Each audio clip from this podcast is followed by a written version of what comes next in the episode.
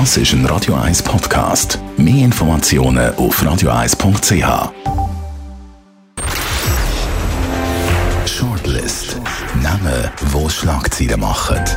Diskutiert von Mark Jäcki und dem persönlichen Verleger Matthias Ackeret. Jetzt auf Radio 1. Präsentiert von der IH Keller AG. Ihre Skoda-Partner. Jetzt mit dem neuen Skoda Karoq ihkellerag.ch. Willkommen zu der Shortlist. Heute mit diesen Namen. René Windlisbacher, der Komiker, baut mit 0,9 Promille Alkohol im Blut einen Frontalcrash. Elon Musk, die Produktion von Tesla Modell 3 kommt wenig schnell voran. Der Chef übernachtet mittlerweile sogar in der Fabrik. Und Murat Yakin, der GC-Coach, hat es momentan nicht einfach. Auf dem Platz läuft es nicht so richtig. Gewisse Spieler opponieren auf dem Mannschaftschat. Und jetzt sind auch noch die Löhne bei GC öffentlich geworden. Du bist doch Matthias Acker der, der Murat Yakin als Winner-Typ hingestellt hat, als un unfehlbaren Baum dort in der GC-Brandung im Schweizer Fußball als der, der alles überlebt. Jetzt läuft es nie mehr richtig und er ist total unter Druck. Ja, musst du jetzt in die offen Hast du, hast, kannst du dich so täuschen? ich habe mich, total, so ich habe mich total täuschen. Ja gut, ich komme aus dem Norden vom Kanton Zürich, habe natürlich immer ein bisschen den FC Schaffhausen angeschaut. Dort ist ja der Jackin gekommen, als der Mann, der über den Rhein einläuft, hat jedes Spiel gewonnen. Plötzlich ist Schaffhausen Aufstiegskandidat gewesen. Letzte Woche hat es ein Interview mit dem Präsident von Dana und hat gesagt, wer die Jacking nur bleiben, wir wären jetzt Champions League. Nicht gerade, nicht gerade Ronaldo, aber vielleicht vor, vielleicht vor IB, vielleicht vor IB. genau. Ein paar Punkte Wäre ich doch in Schaffhausen geblieben, in Abwandlung von einem berühmten aber Schlager. Müssen wir, wenn wir diese Personalien diskutieren, Murat Yakin, müssen wir, müssen wir diskutieren, ist wirklich das Problem bei GC? Ich meine, dass ein Chat dort, der degradierte Captain, der sich plötzlich ausgelassen hat über einen Trainer auf Mannschaftschat, WhatsApp macht es möglich. Oder jetzt die Lohnliste, die da im Blick veröffentlicht ist worden, wo, wo man da sieht, wer was verdient ist da das Problem nicht am anderen Ort. Weil das muss ein Inner Circle sein, das muss ein Insider sein, der da irgendjemandem bewusst schaden und das der Presse zuspielt. Also die Lohnliste kann er sicher nicht dafür. Die kämpfen ja äh, nicht einmal. Aber, aber äh, auf der anderen Seite natürlich, wenn natürlich ein Spieler gegen ihn rebelliert, ja, dann ist er ganz klar gegen ihn, oder? Also er hat, nein, ja. weißt, ich kann, das können wir ja nicht beurteilen, wie der mit diesen Spielern umgeht. Es äh, hat ja schon mal einen Fall gegeben, wo irgend einer kritisch geäußert hat, es sei ein Kindergarten, was der, was der Jakin da... Ich, ich, nicht, ich kenne niemanden, der mit dem zusammen geschafft hat in dem Sinne. Ja, aber das Brutale an dem Geschäft ist doch, wenn du als Trainer Erfolg hast... Bist du bist ist gegangen, oder? Ist gegangen, aber, das sind alle, aber das sind alle andere Spieler gewesen, die gesagt haben, da kommt so ein Halbgott, der vor allem mit Basel Meister geworden war, der in Moskau war, an den schauen wir an. Und bei IB ist natürlich, äh, oder bei GC ist vielleicht ganz ein anderes Umfeld und, und, und da kommt der Jacke auch anders rein. Aber ist nicht das Problem, wenn wir die Lohnsummen gleich ein bisschen mal äh, zu Rate ziehen, die da im Blick veröffentlicht wurden. Also der Lukas Andersen, dänischer Flügelspieler, der da für viel Geld ist gekauft wurde, 23-jährig verdient im Jahr und da reden wir von einem Nettolohn ohne Prämie, ohne Boni, 692.680 Franken. Vier Goal hat er geschossen. Ich meine, solche junge Menschen, die so viel verdienen, die werden doch irgendwann mal äh, Kritik unfähig. Und wenn dort der Trainer mal sagt, hey, du bist jetzt mal auf der Bank oder du bist jetzt nicht mehr Captain oder so, drehen die durch. Die können nicht mit Konflikten umgehen. Das Gut, da lacht natürlich jeder Spitzenbanker in Zürich und sagt, für da würde ich nicht einmal auf den Fußballplatz. Ja, aber, also, aber Moment, der Spitzenbanker der fährt vielleicht am Morgen an und hört am Abend auf und schafft vielleicht am Wochenende auch noch zehn oder andere Mal. Gut, aber Trainieren zweimal am Tag und spielen ein bisschen am Wochenende. Jetzt ziehe ich natürlich den Hass von Spitzensportlern auf mich. Weiss. Gut, Löhne sind doch immer relativ. Und wenn sie jemand will zahlen ja. dann muss er ja das wert sein. Aber oder? es kann ja, ein Grund sein, wenn du relativ jung so viel Geld verdienst und, und äh, dir wird gehuldigt, dass du nicht mehr kannst umgehen mit Kritik, nicht mehr kannst kämpfen für irgendetwas und nachher irgendwie ausrastest, wenn du halt degradiert wirst jetzt an einem Ort und die, abgeschoben wirst oder der Vertrag nicht verlängert wird. Ja, aber das ist ein riesiges Problem. Ich meine, ein Fußballtrainer umgibt sich natürlich mit einem Kindergarten, oder? ja, schlussendlich. da haben wir mal, da, nein, da haben wir mal einen berühmten Trainer gesagt, das ist ja Kunst, oder? Du musst ja die Psychologie haben und die Leute irgendwo können führen. Das sind Leute, die sind vielleicht zwischen 20 und 25, verdienen ein x-fache von dir selber, haben beruflich eigentlich noch nichts auf die Beine gestellt, außer sie können Fußball spielen. Und dann musst du eigentlich mit diesen verwöhnten Typen können umgehen. Und das ist doch Kunst. Wie kannst du aus diesen elf Leuten, oder sind ja dann ein bisschen mehr, ein Team machen, das dann schlussendlich auf dem Platz gewinnt? Und weißt du, und das spielt ja dann nicht mal rein in der Schweiz. Also es ist ja nicht so, dass die Vereine rentieren ja. und dass die Spieler das Geld, das sie, das sie verdienen, ein Vielfaches wieder zurückholen, oder?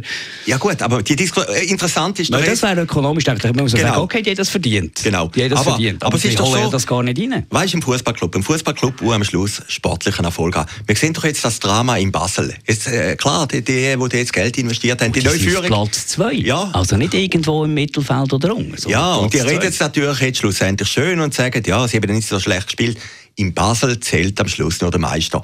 Und, und IB hat doch genau die Diskussion auch gehabt. Vor zwei, drei Jahren ja. hat man gesagt, der ja, Club bricht... 30 Jahren haben wir ja, die Diskussion klar, gehabt. der Club bricht auseinander und, und die beiden Brüder, die das Geld investiert haben, äh, die sind frustriert. Die Reisbrüder und alle haben gesagt, die verstehen nicht von Fuß. Die Leute sind ja dann undankbar, die haben die Millionen ja nicht gesehen.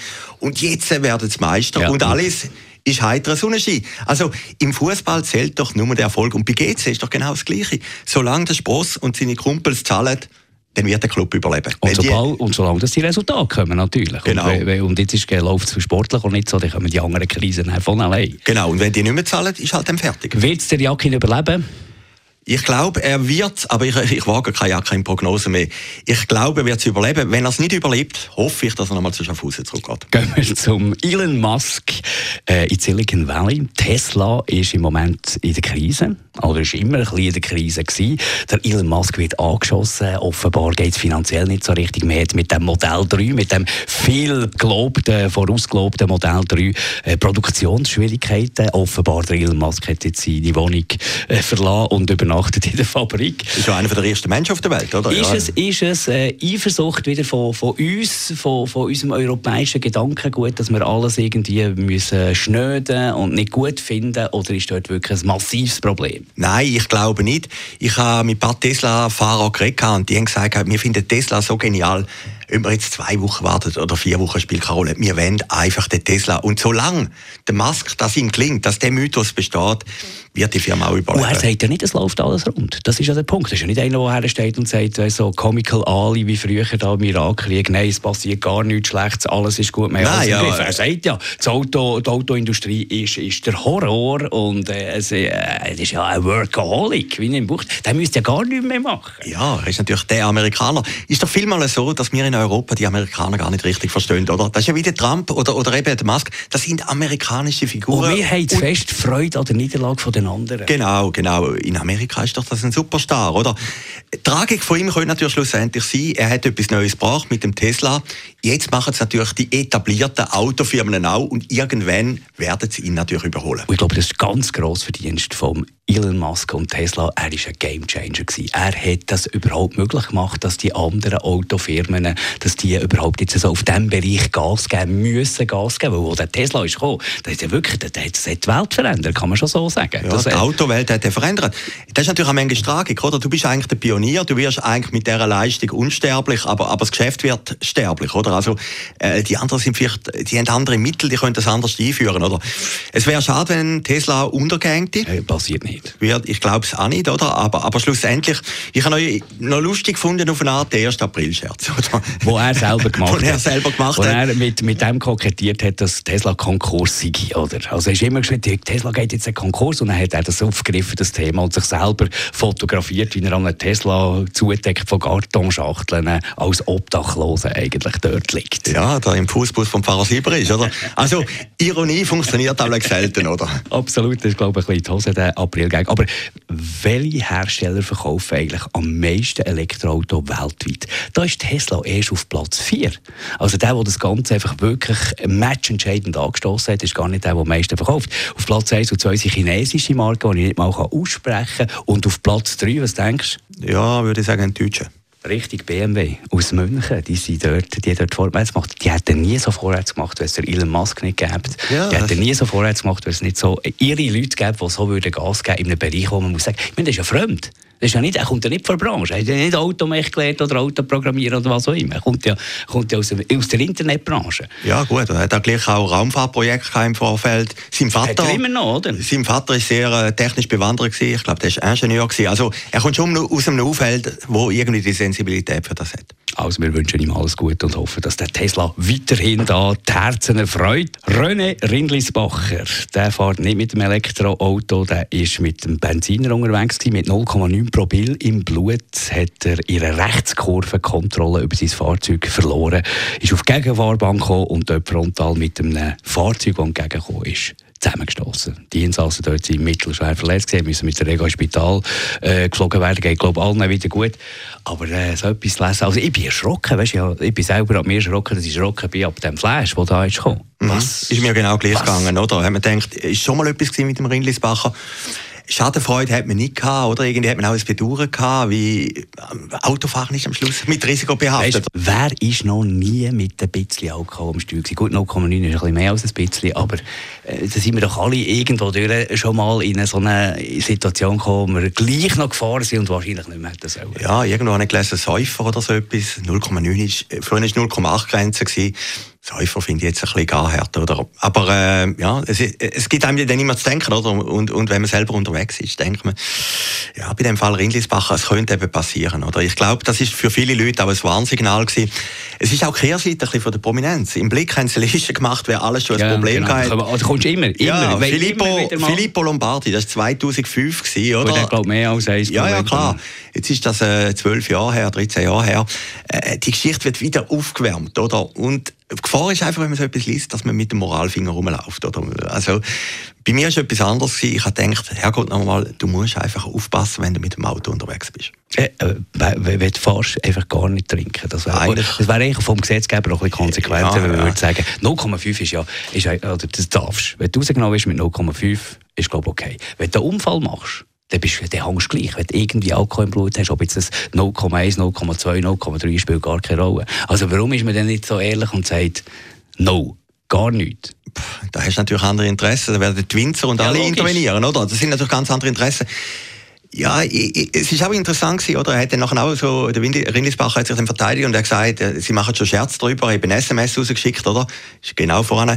Ironie kommt äh, selten gut an, oder? Und äh, man hat dann auch gemerkt, und da macht ich mag eben den Typ Ich mag ihn so ja, gut und ja. darum habe ich gesehen, am wenigsten. Ja, und, und er hat mir allein tun, er ist auch fast ein bisschen überfordert mit dieser Situation, oder? Er hat den Unfall gehabt, hat halt gedacht, hoffentlich noch niemand drüber und plötzlich kommt das im Blick. Oder? Und die andere Frage ist wieder, wer steckt so etwas? Ja, Zeitung? Ja, höchstwahrscheinlich für deinen, der vorbeigelaufen Ja gut, jetzt nachgesehen, oder? oder aber, aber du kannst so etwas auch nicht verheimlichen, oder? Ganz klar, oder? Aber, aber er hat mir echt irgendwo allein tun und es ist natürlich auch für, es hat Opfer gegeben, oder? Das ist das Problem. Und man muss einfach Holz anlangen und hoffen, dass es denen gut geht. Und wir hoffen, dass äh, der Elon Musk wieder vorwärts macht, vielleicht irgendwie wirklich das autonom fahrende Auto rausbringt, das wirklich äh, funktioniert, dass wir alle zusammen wieder mal eins, zwei können trinken, ohne dass wir da irgendwie in Gefahr laufen, Umfeld zu bauen mit Alkohol am Steuer. Danke fürs Zuhören. Uns gibt es nächste Woche wieder. Shortlist mit dem Mark Jäcki und dem Matthias Ackeret. Zum Nachlesen und Abonnieren als Podcast auf radioeis.ch.